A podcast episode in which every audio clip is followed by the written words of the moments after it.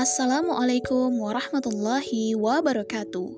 Kembali bersama saya Ayu Ahmad dari komunitas Kitorangi Hijrah dengan tema kisah inspiratif yang insya Allah akan menemani teman-teman semua sembari menunggu waktu berbuka puasa. Kali ini saya ingin berbagi kisah inspiratif dari orang tua Salahuddin Al-Ayubi. Sebelumnya dari teman-teman semua tahu tidak siapa sih Salahuddin Al-Ayubi? Bagi teman-teman semua yang belum kenal dengan Salahuddin Al-Ayubi, beliau adalah seorang ulama, satria, pemimpin prajurit yang sangat dikenal atas jasanya terhadap dunia Islam.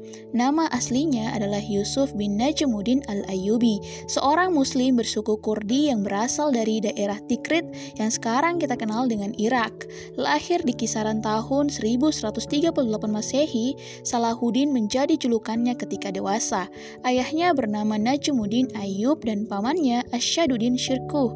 Mereka berdua berimigrasi meninggalkan kampung halamannya dekat Danovan dan pindah ke daerah Tikrit. Salahuddin lahir di benteng Tikrit, Irak pada tahun 532 Hijriah atau 1137 Masehi.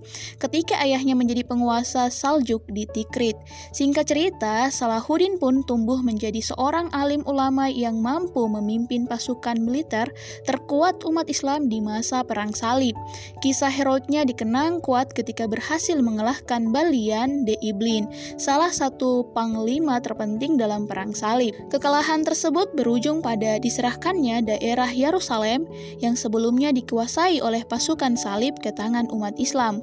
Sebuah pijakan baru di mana umat Islam bisa kembali mengelola daerah yang disucikan Allah Subhanahu wa taala dan Rasulullah Shallallahu alaihi wasallam.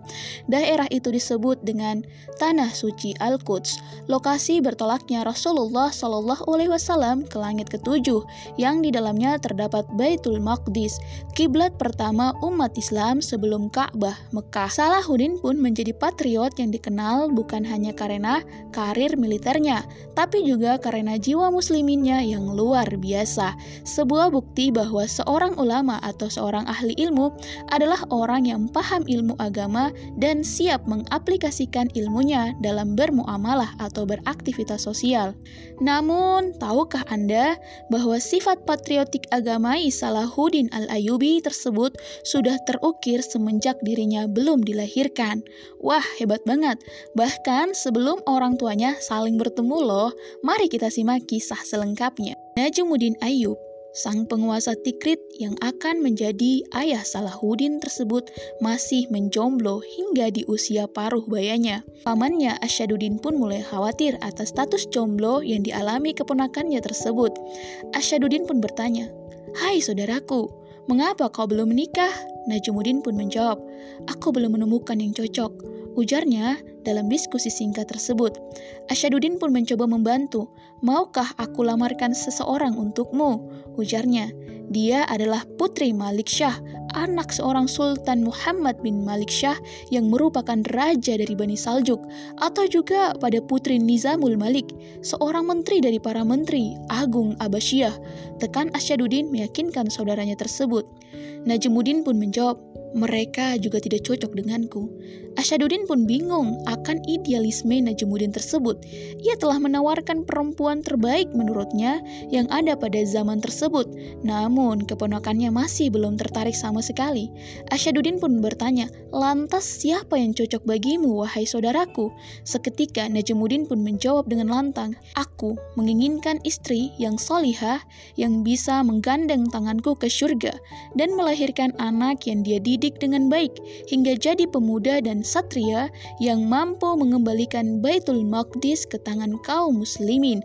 Jawaban itu cukup mengejutkan Asyaduddin. Namun, responnya kurang positif.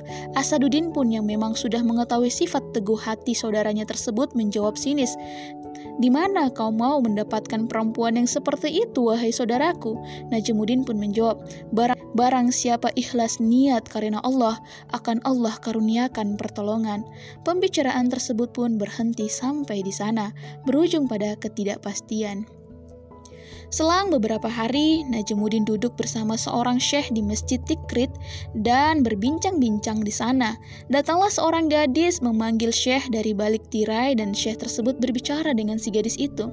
Tanpa sengaja, Najmuddin mendengar syekh berkata pada gadis itu, Kenapa kau tolak utusan yang datang ke rumahmu untuk meminangmu? Gadis itu menjawab, Wahai syekh, ia adalah sebaik-baik pemuda yang punya ketampanan dan kedudukan, tetapi ia tidak cocok untukku. Syekh itu pun bertanya, siapa yang kau inginkan?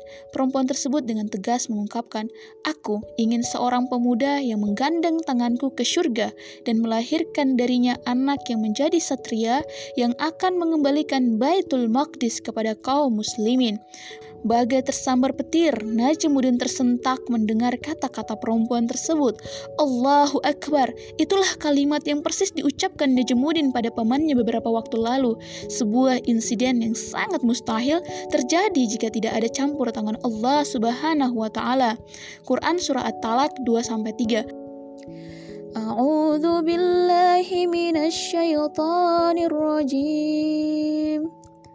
ومن يتق الله يجعل له مخرجا ويرزقه من حيث لا يحتسب.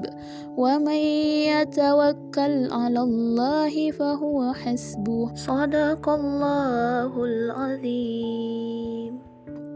Yang artinya Barang siapa yang bertakwa kepada Allah, niscaya Dia akan mengadakan baginya jalan keluar.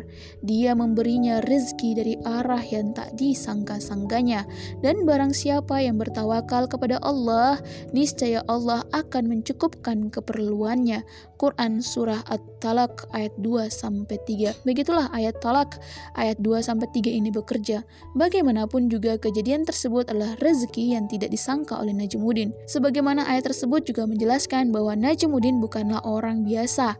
Dapat diduga bahwa Najmuddin memanglah orang yang bertakwa sehingga Allah bisa memudahkan jalannya tersebut. Sebagaimana pula perempuan yang ia temui bukanlah juga perempuan biasa, perempuan yang berani menolak lamaran dari pria kaya, tampan, dan bernasab hebat, putra sultan, demi alasan yang terlihat mustahil. Pastilah perempuan bertakwa yang berjiwa besar. Seketika itu Najmuddin berdiri dan memanggil sang Syekh. Aku ingin menikah dengan gadis ini. Ini yang aku inginkan, istri solihah yang menggandeng tanganku ke surga dan melahirkan anak yang dia didik jadi satria yang akan mengembalikan Baitul Maqdis kepada kaum muslimin. Perempuan tersebut menyetujuinya dan Syekh pun memediasi hubungan mereka hingga berlanjut ke jenjang pernikahan. Hikmah yang dapat kita petik dari kisah ini yaitu selang peristiwa tersebut, Salahuddin Al-Ayubi pun dilahirkan dari dua insan soleh dan solehah yang punya keinginan besar di masa depan. Keinginan yang akan diwujudkan anaknya 49 tahun kemudian. Sebuah awal kisah sebenarnya dari momentum 2 Oktober 1187. Momen praktis di mana 52 kota dan istana di dalam dan di sekitar Yerusalem jatuh ke tangan Salahuddin atas kuasa Allah Subhanahu wa taala. Penaklukan yang dilakukan oleh ulama besar hasil didikan orang tua soleh dengan visi misi yang visioner. Pada masa sekarang, alangkah baiknya jika kita semua dapat mengambil teladan dari orang tua Salahuddin Al-Ayubi tersebut, saat ini menikah mudah menjadi fenomena yang lumrah di masyarakat. Hal tersebut terjadi pula karena faktor kerusakan muda-mudi yang makin menjamur pada zaman ini. Pengaruh globalisasi kerap menunjukkan sisi negatifnya, sehingga membuat banyak muda-mudi yang berujung pada kenakalan, sehingga nikah muda kerap digaungkan sebagai solusi. Hal tersebut sungguh baik dan bisa menjadi solusi dari kelamnya pergaulan muda-mudi zaman now. Namun, alangkah lebih baik lagi jika kita memikirkan visi misi pernikahan kita dengan jelas sebelum memutuskan untuk menikah. Para aplikator pernikahan yang tua maupun muda sangat perlu untuk menentukan dulu visi misinya ketika hendak menikah, sebuah pandangan dan tujuan yang ia kerjakan melalui pernikahannya tersebut, sehingga pernikahannya memiliki tujuan yang pasti, bukan sekedar tumbuhnya rasa cinta yang membuatnya ingin hidup bersama. Alhamdulillah bahwasannya kita dikenalkan dengan kisah Najmuddin Ayyub di masa ini. Kisah tersebut bisa menjadi motivasi kita untuk bisa menciptakan generasi pembangkit Islam di masa mendatang. Sebuah alasan untuk kita agar bisa memberikan manfaat besar dari pernikahan kita. Semoga dengan penentuan visi misi yang tepat beserta penerapannya yang dilakukan dengan baik, kita bisa membentuk generasi Salahuddin Al-Ayubi berikutnya di masa yang mendatang. Allahu alam bisawab. Wassalamualaikum warahmatullahi wabarakatuh. Kau ngaji, kau mantap. Kau ngaji, kau kosong. Bye teman-teman.